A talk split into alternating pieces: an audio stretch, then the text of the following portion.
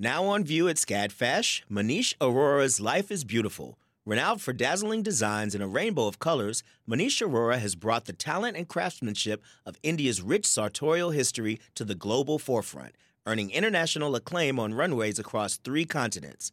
Designing in India since the 1990s, Arora's glittering garments celebrate extravagant expressions of self through varied materials, techniques, and silhouettes in a triumphant union of Western and Eastern aesthetics adapted to today's multicultural society with a touch of humor. Find out more at scadfash.org. Support for WABE comes from 100 Miles, a nonprofit committed to preserving Georgia's 100 mile coast. Protecting this critical coastal ecosystem takes all of us. Watch the stories of the innovators and future leaders who help keep our coast flowing at ourgeorgiacoast.org.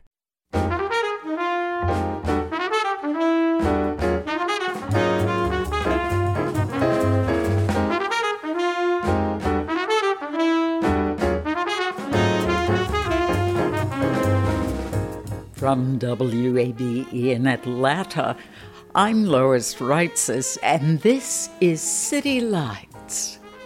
When is something ghastly a good thing? The answer to that question is The Ghastly Dreadfuls, an adult puppet show for Halloween that has been an Atlanta tradition for 15 years.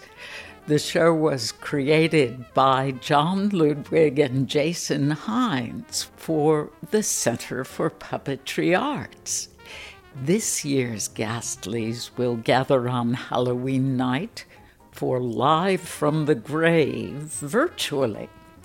During the daytime, much less scary, but lots of fun is promised for families in person at the Center for Puppetry Arts.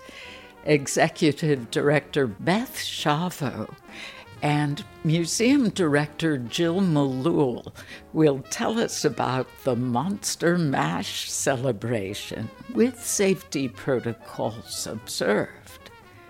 We begin with a serious subject today an author who will speak in a virtual book conversation from the Atlanta History Center, a free virtual event tonight at 7. It seems incredible that in the state of Tennessee, there are more monuments to a man who was a slave trader and grand wizard of the Ku Klux Klan than to all three of the state's presidents combined. Yet, such is the impassioned devotion to the memory of Confederate General Nathan B. Forrest. The subject inspired Connor Towne O'Neill to write, Down along with that devil's bones. The author joins us now via Zoom. Connor, welcome to City Lights. Hey, thanks so much for having me. It's good to be with you. The book subtitle is a reckoning with monuments, memory, and the legacy of white supremacy. And it's been described as essential anti racist reading. Please tell us, please tell us what led you in 2015 to immerse yourself in this topic. Yeah, uh, of all things, it was a search for free parking that sent me down this rabbit hole about Nathan Bedford Forrest and, and his monuments. Uh, so in March of 2015, I was in Selma, Alabama, covering the 50th anniversary of Bloody Sunday, which was the uh, attack in 1965 uh, by Alabama law enforcement on nonviolent demonstrators at the foot of uh, the Edmund Pettus Bridge there in Selma the late John Lewis among them. And 50 years later, President Obama was in town to give a speech and to cross over the bridge in remembrance. And s- along with him, some 40,000 other people showed up. So by the time I got to town, uh, and, and Selma's a pretty small city. So by the time I got there, you know, the downtown streets were packed. People were, you know, flooding over the sidewalks. Uh, and so I figured, oh, maybe I can find a, an out of the way place to leave my car in the cemetery that's just a couple of blocks from downtown. And, and Selma, like a lot of southern towns, has this you know really old South feeling cemetery, mausoleums, Spanish moss, the whole deal. So I pull in and it has its own system of roads there. And, and as I'm driving through, I see these signs that say Confederate Memorial Circle closed, no trespassing. And that really piqued my interest. That's sort of catnip for a reporter. So I just kind of wander over and, and, and start talking to the people who were there and come to realize that this group that owns this plot in the in the cemetery, the, the Friends of Forrest, they call themselves, uh, had spent really the better part of the last two decades fighting uh, about this statue of Nathan Bedford Forrest that they had put up. The juxtaposition, the dissonance of this encounter with the neo Confederate group on a day of a major civil rights anniversary, it almost gave me whiplash and raised a bunch of questions about who Forrest was, what it meant to put up a statue of him in 2015, and you know what the persistent legacy of, of the Civil War was some 150 years later. And so I went down this rabbit hole about Forrest and, and his monuments. And just a couple months later, Dylann Roof murders nine parishioners of Emanuel AME Church in Charleston. And soon after he's apprehended, uh, photos from his blog circulate online, and it became clear that almost as a way to sort of steel himself uh, for this act of terrorism that he would commit, he took a sightseeing tour around South Carolina, visiting slave memorials, plantations, Civil War sites, uh, and so, in the aftermath of, of the Charleston Nine murders, this real referendum on Confederate symbols breaks out. Bree Newsom scales the flagpole of the South Carolina Capitol to remove the Confederate flag there. And, you know, all across the South, campaigns break out to protest names of schools, the use of the Confederate flag, and of course, uh, Confederate monuments. And so, as those campaigns started up, because of this encounter that I had had with the Friends of Forrest just a few months earlier, uh, I decided that I was going to follow some of these stories and follow the ones aimed at monuments of Forrest in particular. So that's been, you know, every working day for the last five years I've, have been you know running down leads and following stories that i found from this you know chance encounter in a in a cemetery while i was looking for free parking. I like how you describe that as catnip for a reporter. Last year, you were one of the producers for the NPR podcast White Lies, and the podcast examined the murder of Reverend James Reeb in Selma, Alabama, and uncovered the truth behind the acquittal of the three men who murdered him. How did your work on the podcast inform your approach to writing the book?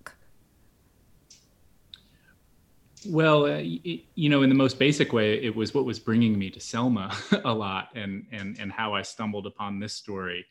When I met this neo-Confederate group in the in the cemetery, they handed me a, a stack of Confederate propaganda that included a letter outlining the conspiracy theory about how essentially the move the civil rights movement had killed uh, James Reeb, and we spent a lot of time in the podcast um, you know really deconstructing and, and, decimating that that conspiracy theory but it was of course the the theory that the um, defense attorney used to uh, lead to the acquittal of the men accused of killing Reeb. So really, it's it's been that the book is kind of a, a spin-off from some of the reporting that that we were doing on on white lies. But I think a lot of the questions raised about how we face our history and the the, the ways that our unwillingness to tell the truth about the past and the really sort of terrifying nature of American history, our refusal to do that continues to have consequences for us in the in the present. And so,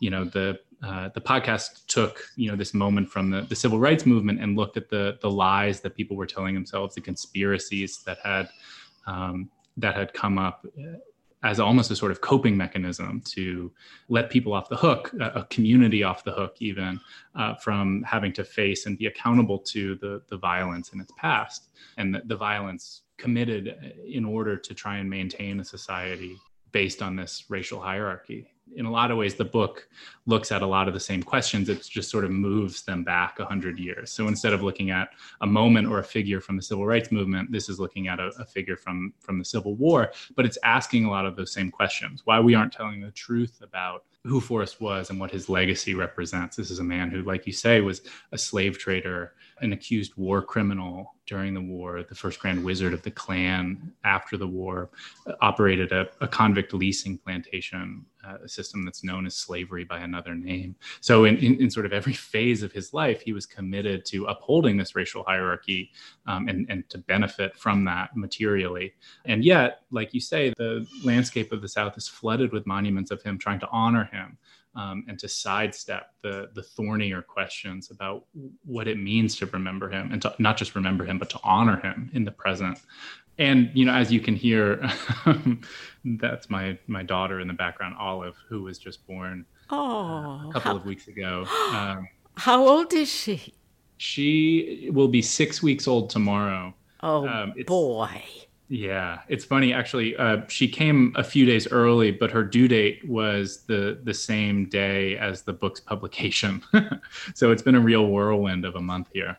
Well, all good things. Definitely. Congratulations. Thank you. You mentioned the word deconstruct, and I'm not trying to get into any literary theory here, but that came to my mind in the portion of the book where you cite Derek Alderman, a professor of cultural geography at the University of Tennessee, saying that the monuments were built for the purposes of communicating who mattered in Southern society and who mattered within American society you can think of them as monuments to the power of the people who erect them rather than as solely of the person depicted. This is striking, Connor. Would you elaborate on how monuments are as much, if not more, for the living than the dead? Yeah, absolutely. Yeah, I think it's important. There, we can sometimes get so habituated to them the, the monuments of the places that we live can sort of fade into the background of the skyline almost. And, and it's easy to think of them as always having been there and it, that it's just inevitable that they are there. But of course they're not. You know they they were put up at a particular moment and especially if they're on public property putting them up would require a certain amount of economic power and certainly political power as well I mean, obviously they seek to uh, remember someone from the past, but you can't just put up a monument, right? It, it, it does require some exertion of power. And in exerting that power, you're deciding for a town, a city, a state, uh, a university, who's worthy of being remembered in the moment that you're remembering them. Um, not everyone gets a monument. And so you can look at the landscape and think, okay, who gets remembered and when are they being remembered as a reflection of the values of the society in those moments in the present. So, uh, for example, uh, the the big thirty foot bronze equestrian statue of Nathan Bedford Forrest that was in Memphis uh, doesn't go up in 1877 when he died in that city, but rather goes up in 1905. You know, decades later, uh, and by that point, you know, 50 years after, almost 50 years after the the war had ended and that moment matters and it's not a coincidence that it goes up in that moment. That's a moment uh, you know that same year memphis uh, segregates its streetcars and it's in the aftermath of ida b. Wells's uh, groundbreaking reporting on uh, racial terror lynchings that that were taking place in memphis the previous decade. So they're about the civil war and they seek to honor this general from the Civil War, but they're also responding to the particular moment that they're going up just as much. And they're a reflection of the, the powerful men, the powerful white men in Memphis in 1905 who wanted that statue to go up. And of course, made no secret about it when they dedicated the statue. One of the state senators who spoke at that statue's dedication said that, you know, Forrest will fight for us and as long as there's a drop of Anglo Saxon blood. So they were really making it clear the sort of racial uh, overtones of this statue. It wasn't just about you know remembering the Civil War.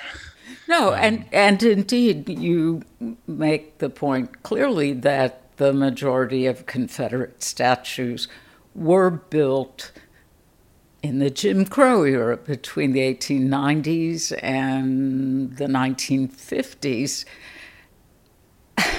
Something that occurred to me while reading that was the fact that there is no counterpart for these Confederate monuments in Germany or in South Africa. I mean, it is, it, there certainly has been a rise of populism throughout Europe. There has been a far right that's taken hold in Germany and other Western European countries.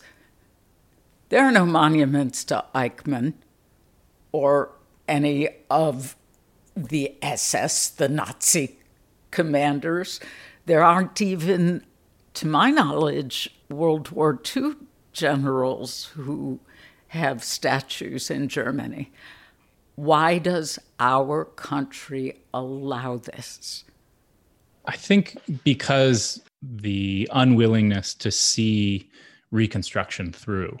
So of course, you know, the these Confederate monuments are are monuments to the losers of the war, but in a in an ideal in an ideological sense the south didn't really lose the civil war. They lost the military conflict but ideologically it's harder to argue that the south really lost. So you're right if, if you look at losers don't get to put up statues but in this case they did. And i think that's because in the aftermath of the of the civil war during reconstruction there was this this fleeting you know about a decade of time in which the country was really grappling with the consequences of the war um, and asking the question that that had made the war, you know, come, which was you know, if a, a, a, settler enslaved society could transform itself into a multiracial democracy.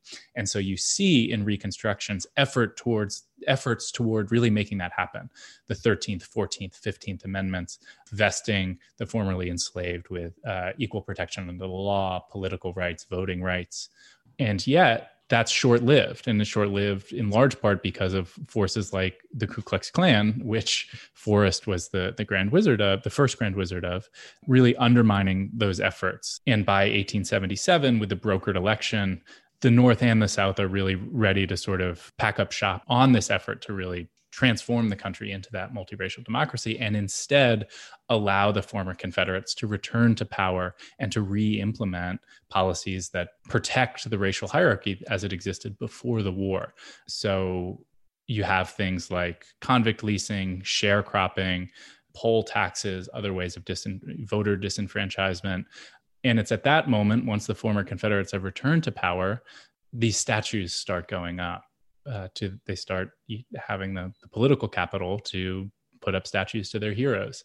So yeah, so the the Confederates lost the the military conflict. They surrender at Appomattox, but ideologically speaking, it's the Confederacy has had a much longer tail, and and the Confederate statues that we're still dealing with are a reflection of that. Just as you know, so many of the inequities that we have in this country are, are part of that long tail of the Confederacy author Connor Towne O'Neill discussing his new book, Down Along with That Devil's Bones A Reckoning with Monuments, Memory, and the Legacy of White Supremacy.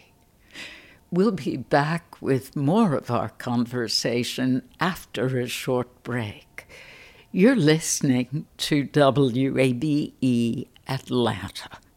The field of mental health counseling is growing rapidly, and Richmont Graduate University can equip you with everything you need as a licensed professional counselor while integrating your faith into your clinical practice. Programs are offered in Atlanta, Chattanooga, and online. Apply today at richmont.edu. That's R I C H M O N T dot edu.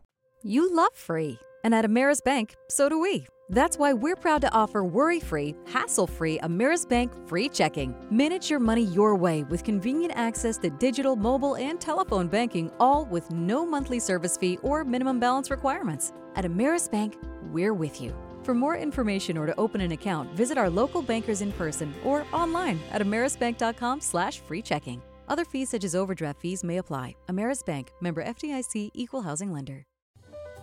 Have you heard an interview on City Lights that you would like to share with a friend or listen to again? wabe.org slash citylights is the place to find today's interview, as well as segments from previous shows. We invite you to search, stream, and share your favorite show at wabe.org slash citylights. And thanks for listening. This is City Lights on WABE. I'm Lois Reitzes. Thank you for listening. Let's get back to more of my conversation with the author Connor Towne O'Neill. His new book is Down Along with That Devil's Bones, a reckoning with monuments, memory, and the legacy of white supremacy.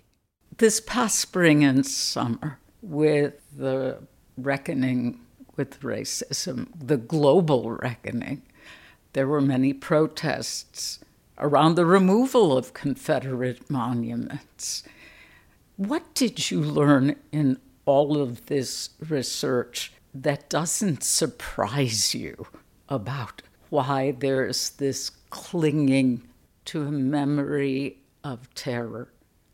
I think we cling to these monuments and the the attitudes reflected in them because they don't want to hold us accountable. The Confederate monuments, I think, in a way, reflect an attitude toward the past that we can only uh, we only have to think about the past in ways that flatter us or in ways that you know reflect positively on us so, you know, if you ask people why they want a statue of Forrest to stay up, they say, well, because he was a great military commander uh, or because he was a self made man.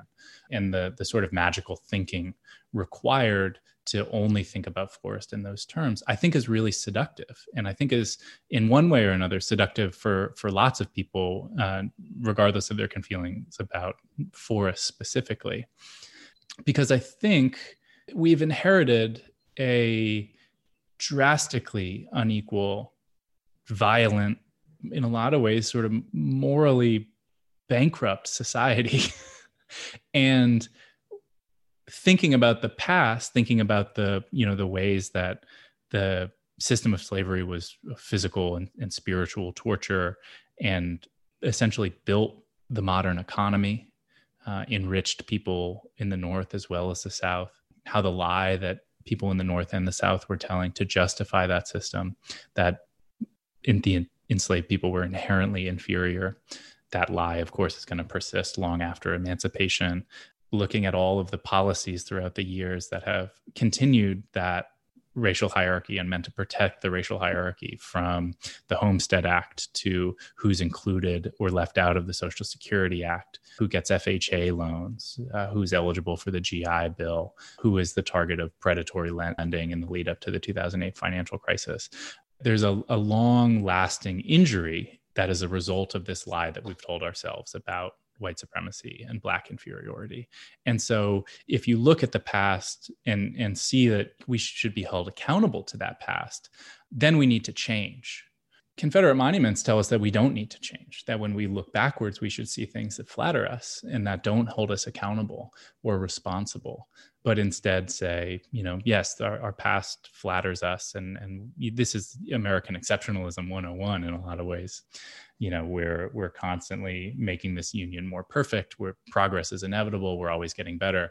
But i think when there's a referendum on confederate monuments there's that suggests a deeper referendum on, on how we look to the past and and and what the past might lead us to do to confront the inequities that that persist to this day We've talked a great deal about the South, about the Confederate monuments in the South.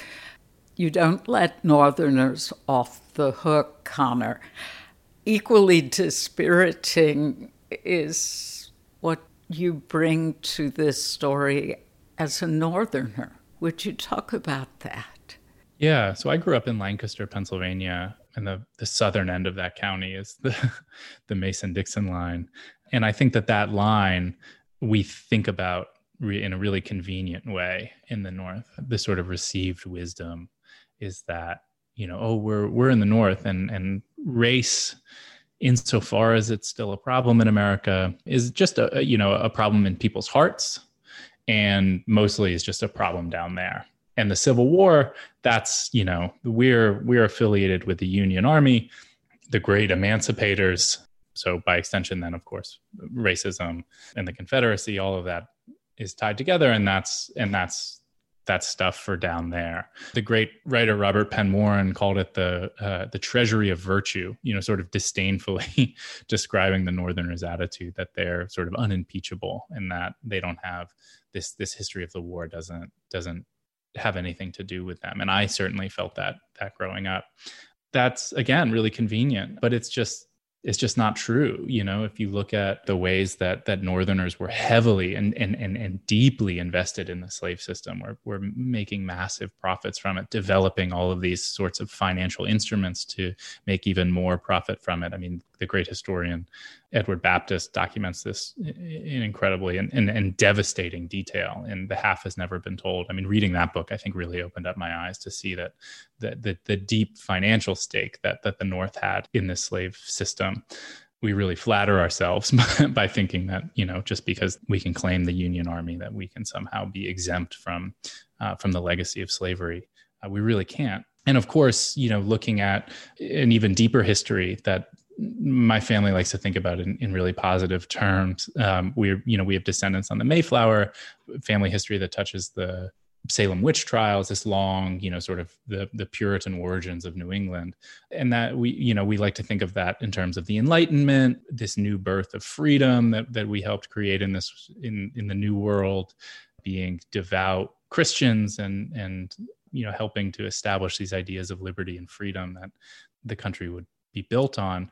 But this working on this project really prompted me to to reevaluate those stories that we were telling ourselves and and to look in a in a, a more honest way and a more sobering way of course at the ways that the settlement of of the, those british colonies was genocidal and that we had these ideas of who we were and who others were and this you know the the inherent inferiority of the native peoples that we are displacing and murdering. Half of the wealth of colonial New England is coming from, you know, sugar plantations, enslaved people in sugar plantations in the West Indies. So in so many ways, we're we're complicit in these systems, and we're building societies based on this hierarchy um, that we're justifying in different ways, whether through Christianity or through, you know, this this presumed inferiority of the the men and women that we were enslaving and profiting from.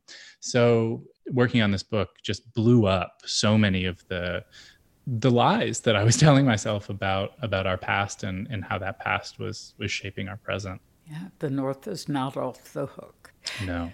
You began this journey in 2015 when, as you told us President Obama gave the speech at the Edmund Pettus Bridge on the 50th anniversary of Bloody Sunday. It's such a stunning memory to picture the Obamas linked in arms with John Lewis marching across that bridge.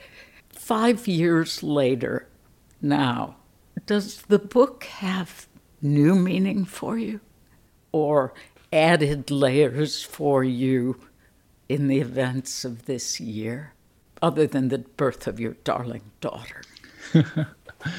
yeah, I mean, I think, uh, you know, of course, after a summer of, of, of monuments coming down, I I wish that I could still still be writing. They had to really pry the book out of my hands uh, to send it to the printers uh, for you know during the last sweep of copy editing, I was still trying to, to write new chapters. Yeah, I mean, I think in some ways it it added to the poignancy and and, and the power of the images that we've seen in different cities of these these monuments coming down, uh, especially the ones that in in which they were taken down just as a, a, a sort of organic expression of the will of the people. In a lot of cities, people are done asking to take these monuments down and are just going out, um, you know, with chains tied to the back of pickup trucks, with flamethrowers, with tire irons, uh, with paint, with sledgehammers, and just doing it themselves. And I think that, that that's really powerful as an expression of of a collective will that has just lost any sort of patience with this process. You know, a lot of the stories that I followed for the book uh, involved uh, activists trying to proceed as the way allows and you know wanting to work through the channels whether that's city council state governments you know university administrators uh, to to to sort of appeal to the morality of these institutions and get them to see uh, the the the horrific and violent history that these that these statues represent and to ask them you know in in in good conscience to to take them down but in so many cases were refused. And so i think what one of the things we see this summer is just a, a feeling like we're done asking and, and they're they're coming down. And understanding that those removals in the context of just a sort of a revolutionary gesture rather than just a sort of bureaucratic gesture i think has been really powerful to see. You mentioned the speech that president obama gave on the at the foot of the Edmund Pettus Bridge on the, the day that you know really kicked kicked off the the story that this book tells. And I think that this year has been a really good reminder that progress is not inevitable. I think some people like to a lot of a lot of white people too. I think if I can generalize, um, like to think about the civil rights history as race used to be a problem. Brave men like Martin Luther King stood up and marched and you know solved it. And and it doesn't really have much to do with us. And and of course the bridge in selma the, the the, metaphorical meaning of that bridge crossing over progress progress fulfilled i think is really tempting. But what i think this year reminds us is that that's not all at all inevitable and that it you know we we constantly have to fight for it and any gains that we make any progress we get any any policies that can uh, address the the sorts of inequities that we have in this country are, are we need to fight for tooth and nail and, and, and won't come you know, because it's predestined to come, but it, it comes because people were willing to fight for it. That was certainly true in the case of, you know, the the movement in Selma. I don't think anyone thought it was inevitable that that they would secure voting rights during those demonstrations, um, but they were willing to, you know, as John Lewis was willing to get his, his skull fractured to fight for that. And I think that that we can take lessons from that moment but one of them shouldn't be that that progress is inevitable that that it's a it's a constant fight so you know regardless of the outcome of the um, of the election in a couple of weeks we've got our work cut out for us in terms of uh, the, the the fights that lay ahead or as you eloquently express at the end of the book simply knowing our history cannot redeem us cannot as they say in selma get us to the beyond. Mm, that's right. Yeah, that line comes from a, a, slogan in Selma from from Civil War to civil rights and beyond. And as as one of the activists who was protesting the the Forrest statue in Selma uh, pointed out to me, you know, we haven't gotten to the beyond yet, and those are the sorts of fights that we've still got to dig in for.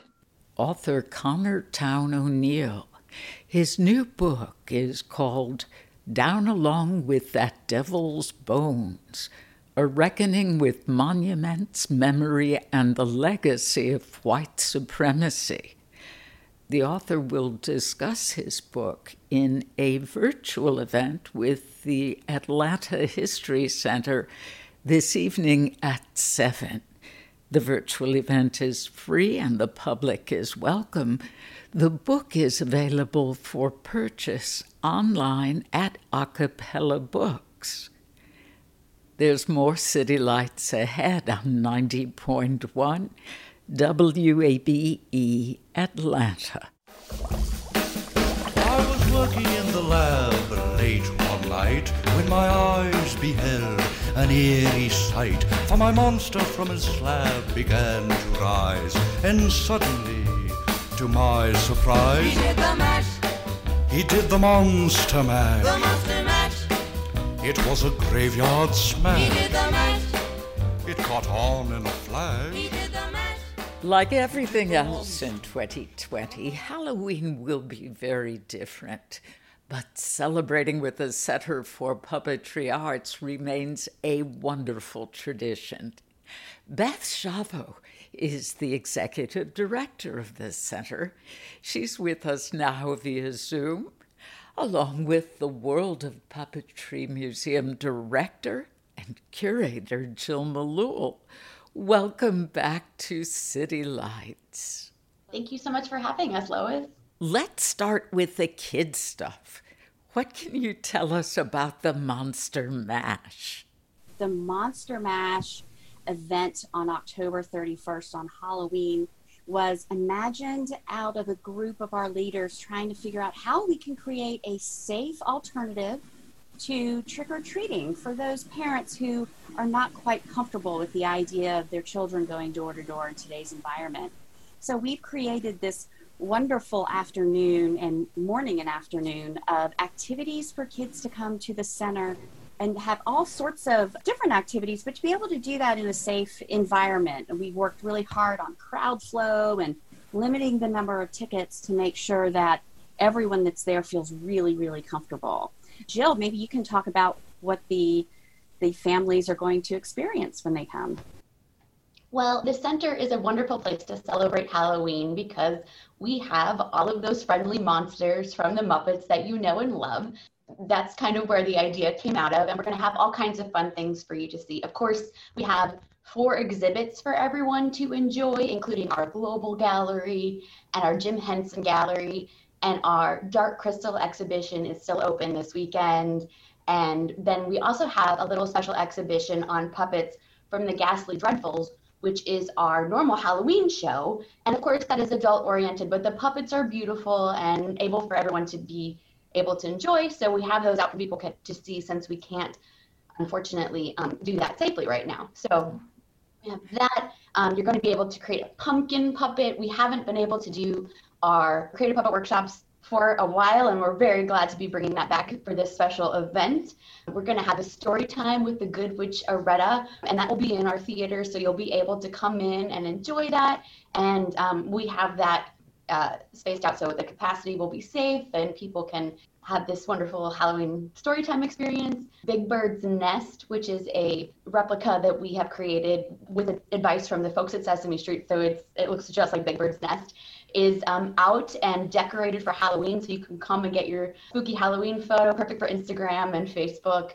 And Sockly, our nine foot tall body sock puppet, will be out and available for photo ops as well. So um, that's going to be exciting. And of course, this is all uh, included with your admission to the Worlds of Puppetry Museum. And because it's Halloween, we'll have goodie bags for everyone. So there'll be lots of wonderful things to enjoy. And of course, please come in your costumes and enjoy the day. Beth, how has it been working out for the Center for Puppetry Arts with the new health and safety measures you implemented for visitors? We've really had a, a great response from our patrons with respect to our safety measures. Um, we feel as if we're doing what we can to not only ensure the safety of those who visit the center, but also our employees as well. We use a virtual concierge. So when people come into the center, they can actually have an experience where they do not interact physically with any center employee, which of course keeps them safe and it keeps us safe. Um, and then we do limit the number of people that we allow into the center and into the museum at any given time. So that provides not only safety, but also just a really great experience for people to take their time in the exhibits that we have going on right now. So it's it's been it's been fantastic. We've been very fortunate that you know everyone that's come in has been totally fine with wearing masks and keeping distant and and very thankful to us for the measures we've taken. How is it going to work with kids on Saturday? Yeah, that's a great question. So, similarly, we will keep our capacity low One thing we have found is, and I'm sure others have as well, is that just the resiliency of children during this time. They're very used to wearing masks and very used to being cautious. You know, every now and then you get a toddler every now and then that may run astray, but for the most part, it's been, you know, I've been very impressed with how well the kids have adapted to this type of lifestyle. So we will continue to have the crowd flow. I mean, we're very we're very particular on what activities people will do at certain times, so that way, you know, we don't bunch up with the children. But you know we're hoping that parents will be watching their their youngest youngest. But um, for the most part we're not anticipating any issues. Great. Now the ghastly dreadfuls was created 15 years ago by Jon Ludwig and Jason Hines. Would you talk about how it was started, Jill, and what this adults only performance involves? So, the Ghastly Dreadfuls has, over these years, become an important part of the holiday Halloween here in Atlanta. So, we started out offering the show, and it's this wonderful sort of vaudevillian collection of puppet vignettes that are Halloween related and with all kinds of wonderful songs, some that you recognize, and just really great energy. I got a message from below. Twas from a man I used to know about a year or so ago before he departed. He is just as happy as can be. I'll tell you what he said to me. He said, if ever you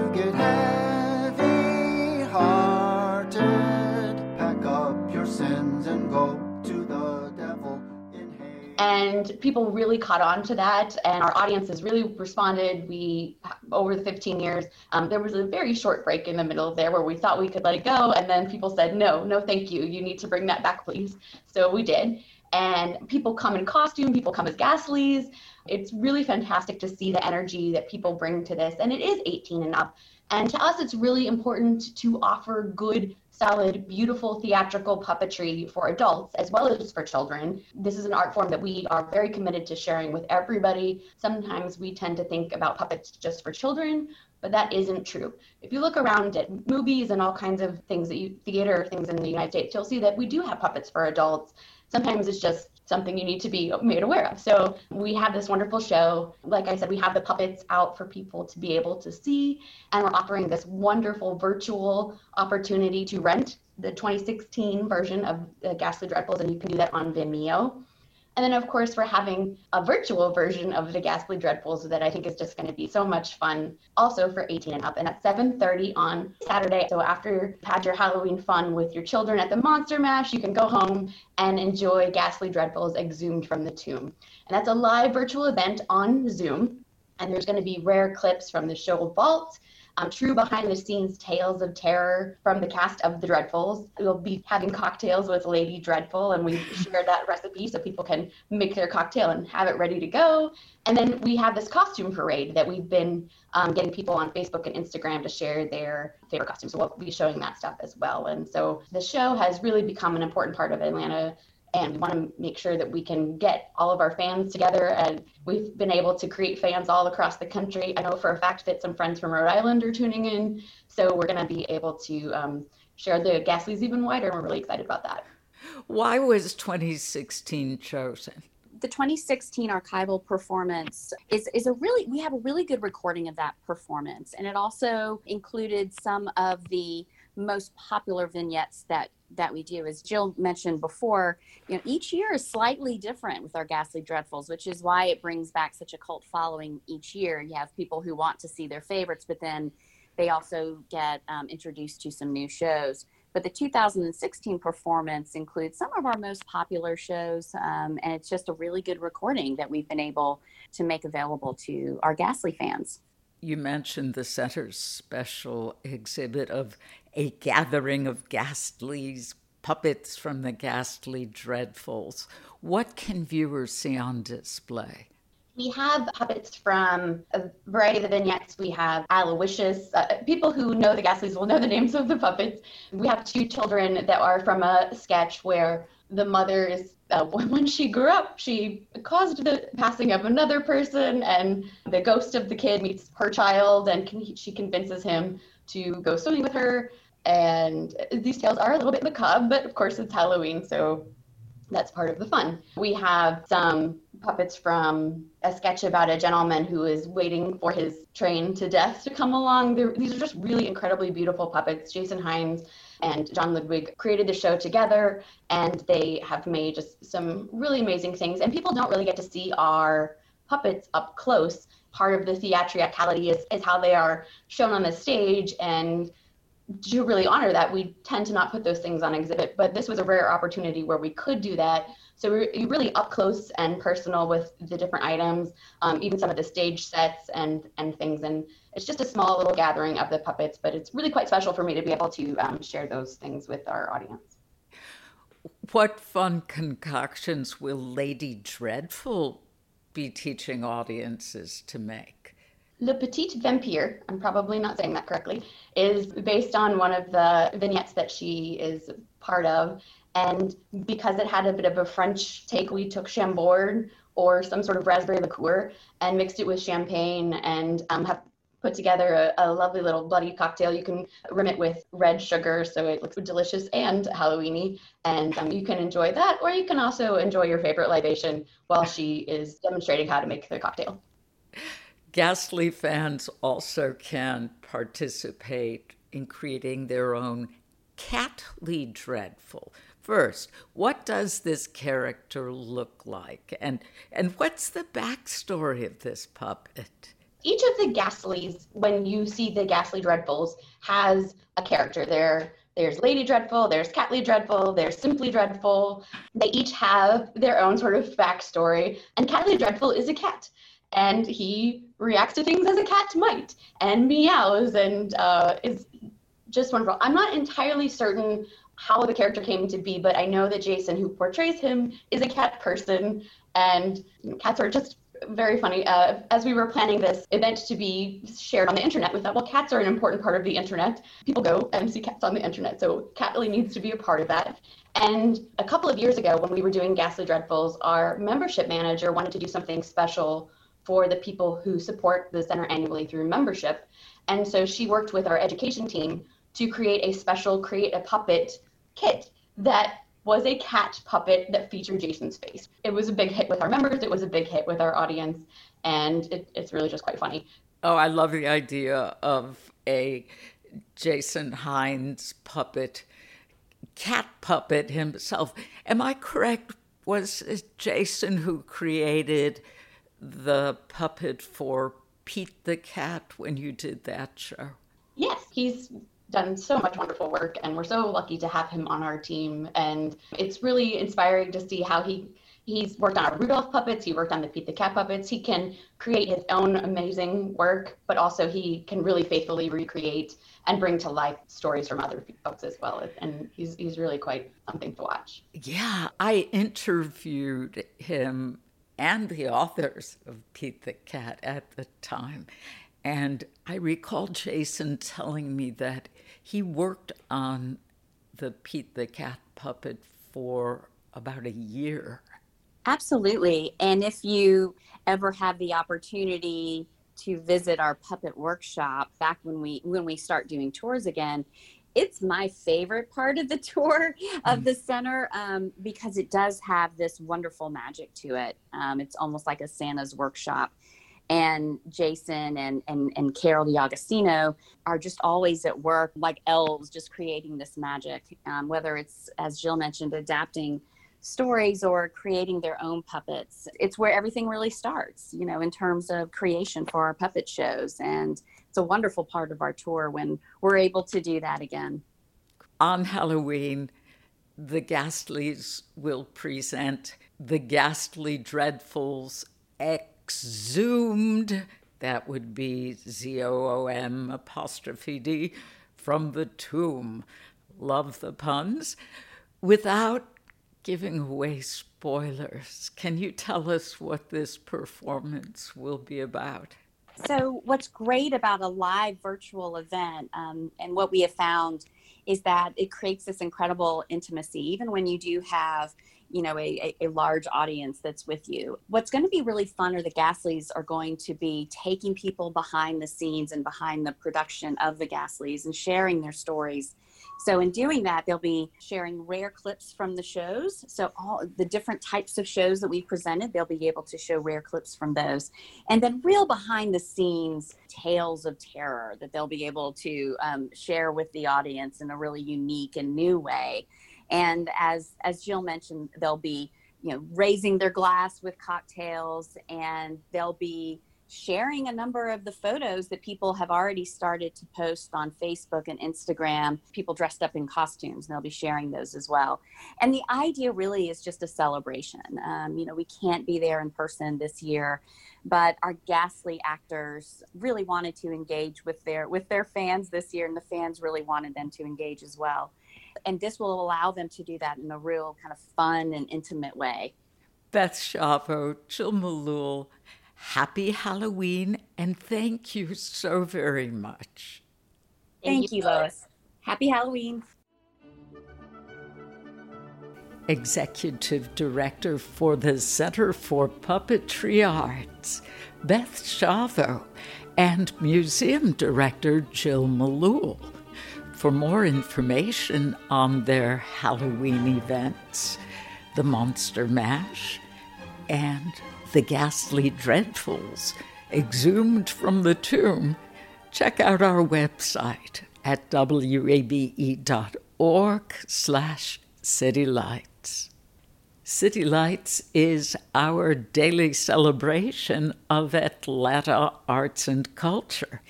We'll be back tomorrow at 11 a.m. with WABE music contributor Dr. Scott Stewart. His annual Halloween music segment is always a treat. City Lights producers are Summer Evans and Ryan McFadden. Kevin Rinker is our engineer, and I'm Lois Reitzes. I would love it if you'd follow me on Twitter at L O I S R E I T Z E S. You can also follow us on Facebook at WABE City Lights. Listen back to interviews and shows from the archives on our website, wabe.org slash citylights. And download and listen to our podcast wherever you subscribe. Thanks for listening to member supported 90.1 WABE, Atlanta's Choice for NPR.